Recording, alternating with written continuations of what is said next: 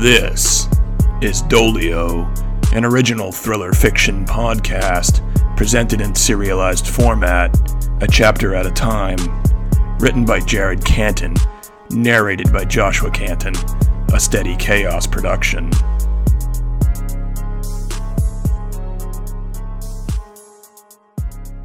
And now, a quick word from the Canton brothers. Thank you for listening to season one of the Doleo Fiction podcast. This is our final episode of the season, concluding our story by honoring one of our favorite characters. While this is goodbye for now, please stay engaged, leave us a review on Podchaser, and send us a note on Facebook at Doleo Podcast, or visit our website at doleopodcast.com for information on the show, our media appearances, or swag at our Doleo store. We've already begun writing season 2, with hopes of releasing it in late fall of 2020. The production of these episodes has been a joy, but one that comes at the immense cost of time, effort, and even money. We do it for the listeners, and if you'd like us to continue and finish the three season story arc, please let us know. We'd love to hear from you, and we'd love to continue creating content if the desire for it remains. Please stay tuned for our Season 1 Doleo movie trailer. We hope to assemble it over the coming weeks, and we'll be releasing it on our website and Facebook. Additionally, I hope to do a live creator presentation of all Season 1 episodes on Facebook. Tune in to ask questions, and get our thoughts on the characters, where the story went in Season 1, and where we plan to take it in Season 2.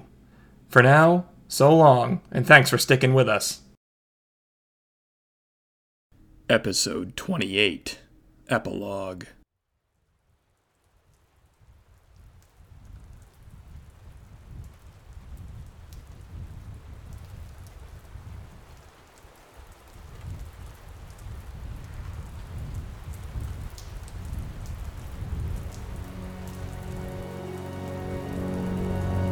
Rain, dark, fast moving clouds, frozen slush filled streets, and a sharp, biting wind that slapped raindrops against already wet faces made for a terribly uncomfortable day, but set a fitting mood for Detective Ross's funeral.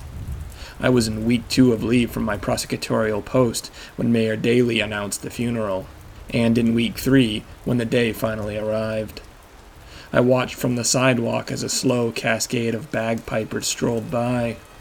Identically dressed men played regal note after note, filling the streets with overlapping noises that vaguely resembled music.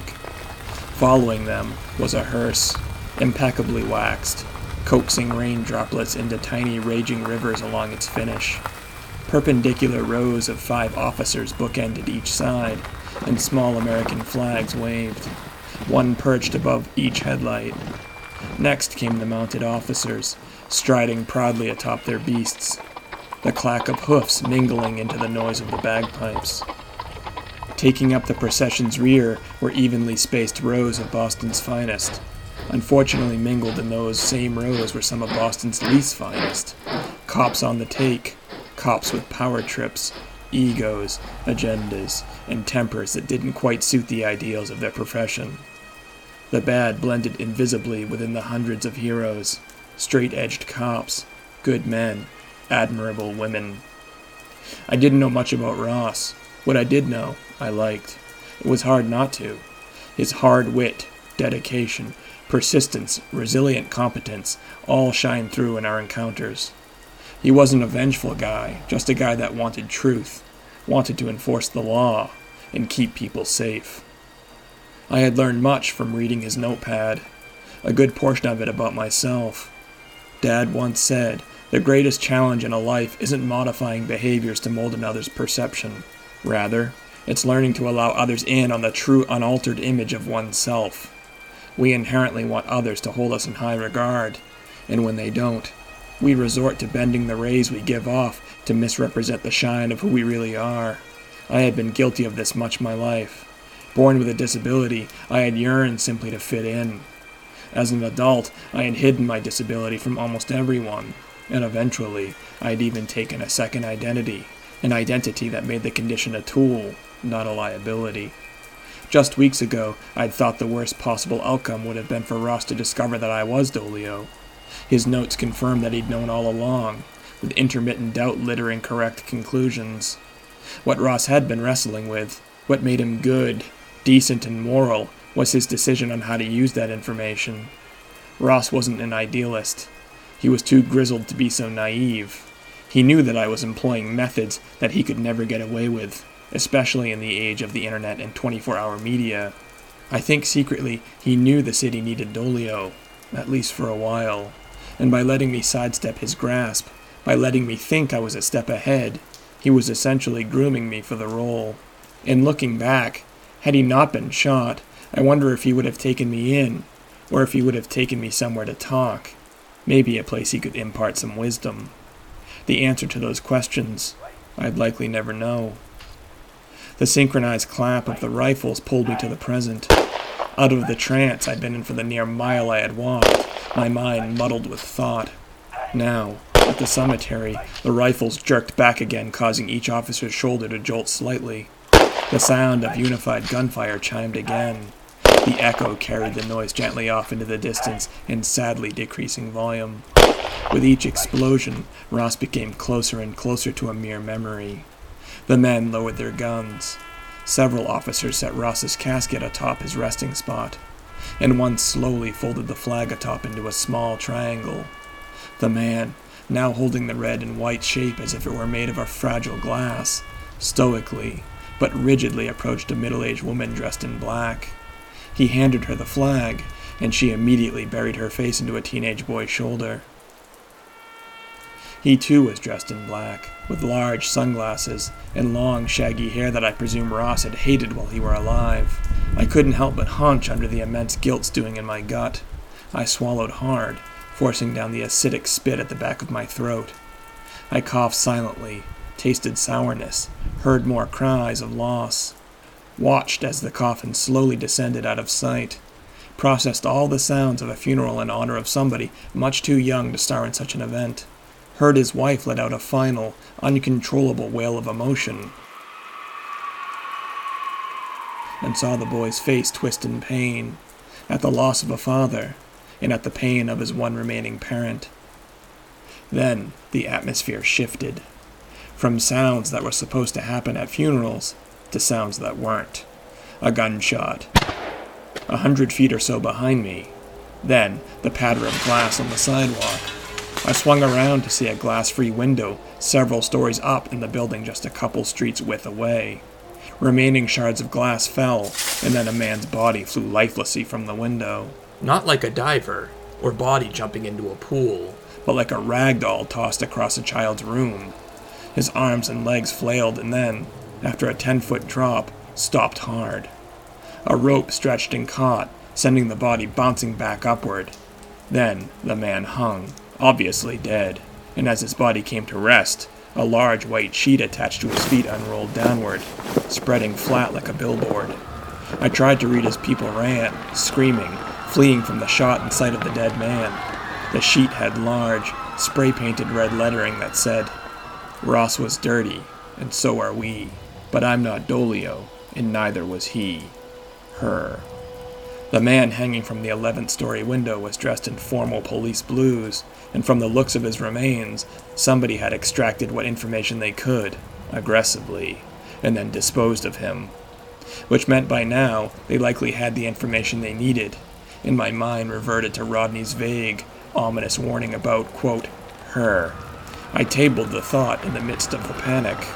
I scanned the bodies running about, looked for the one that I needed to speak with, and found it still as motionless as moments earlier when his father had been lowered into the earth. Saw 30 feet behind the boy as his mother ducked her head into a black Lincoln, feverishly waving her arm, urging her son to follow. He didn't.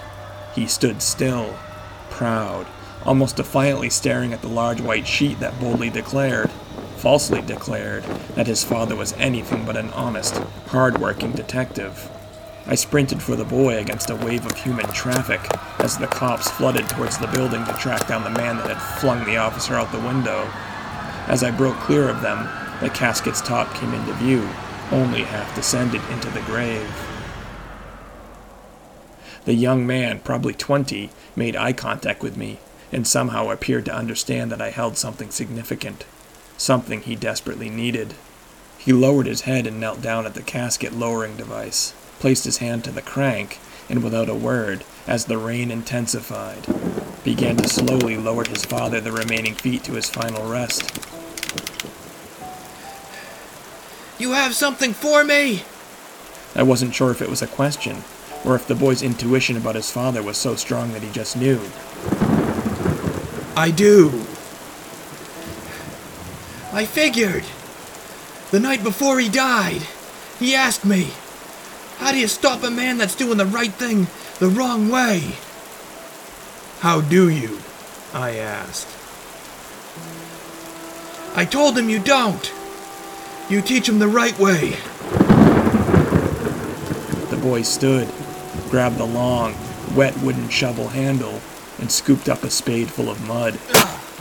He tilted the shovel sideways, and the clump of sticky mud fell atop the casket.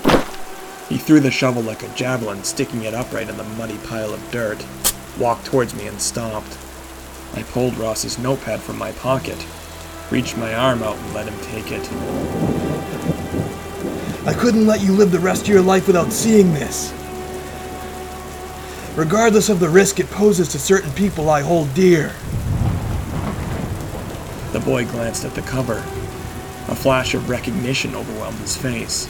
He stared at me, wet, sad, exhausted. He pulled his glasses off and wiped his face on his shoulder. Your dad wasn't Doleo, and I know firsthand that he wasn't dirty. If you read that, you'll know too. He didn't say anything. I turned to walk away, leaving the only document in existence that could link me to Doleo in the hands of a mere boy. A boy that had a right, like every boy does, to an open and honest relationship with his father, or in this case, his father's good memory. I didn't know what he'd do with it. I didn't know if anything could help him deal with the loss of his father. But as I left, he spoke. He was gonna teach you the right way, you know. I turned my back, nodded, and walked away, not only from a boy that had lost his father, but from a city, my city, that still stirred with monsters in the dark.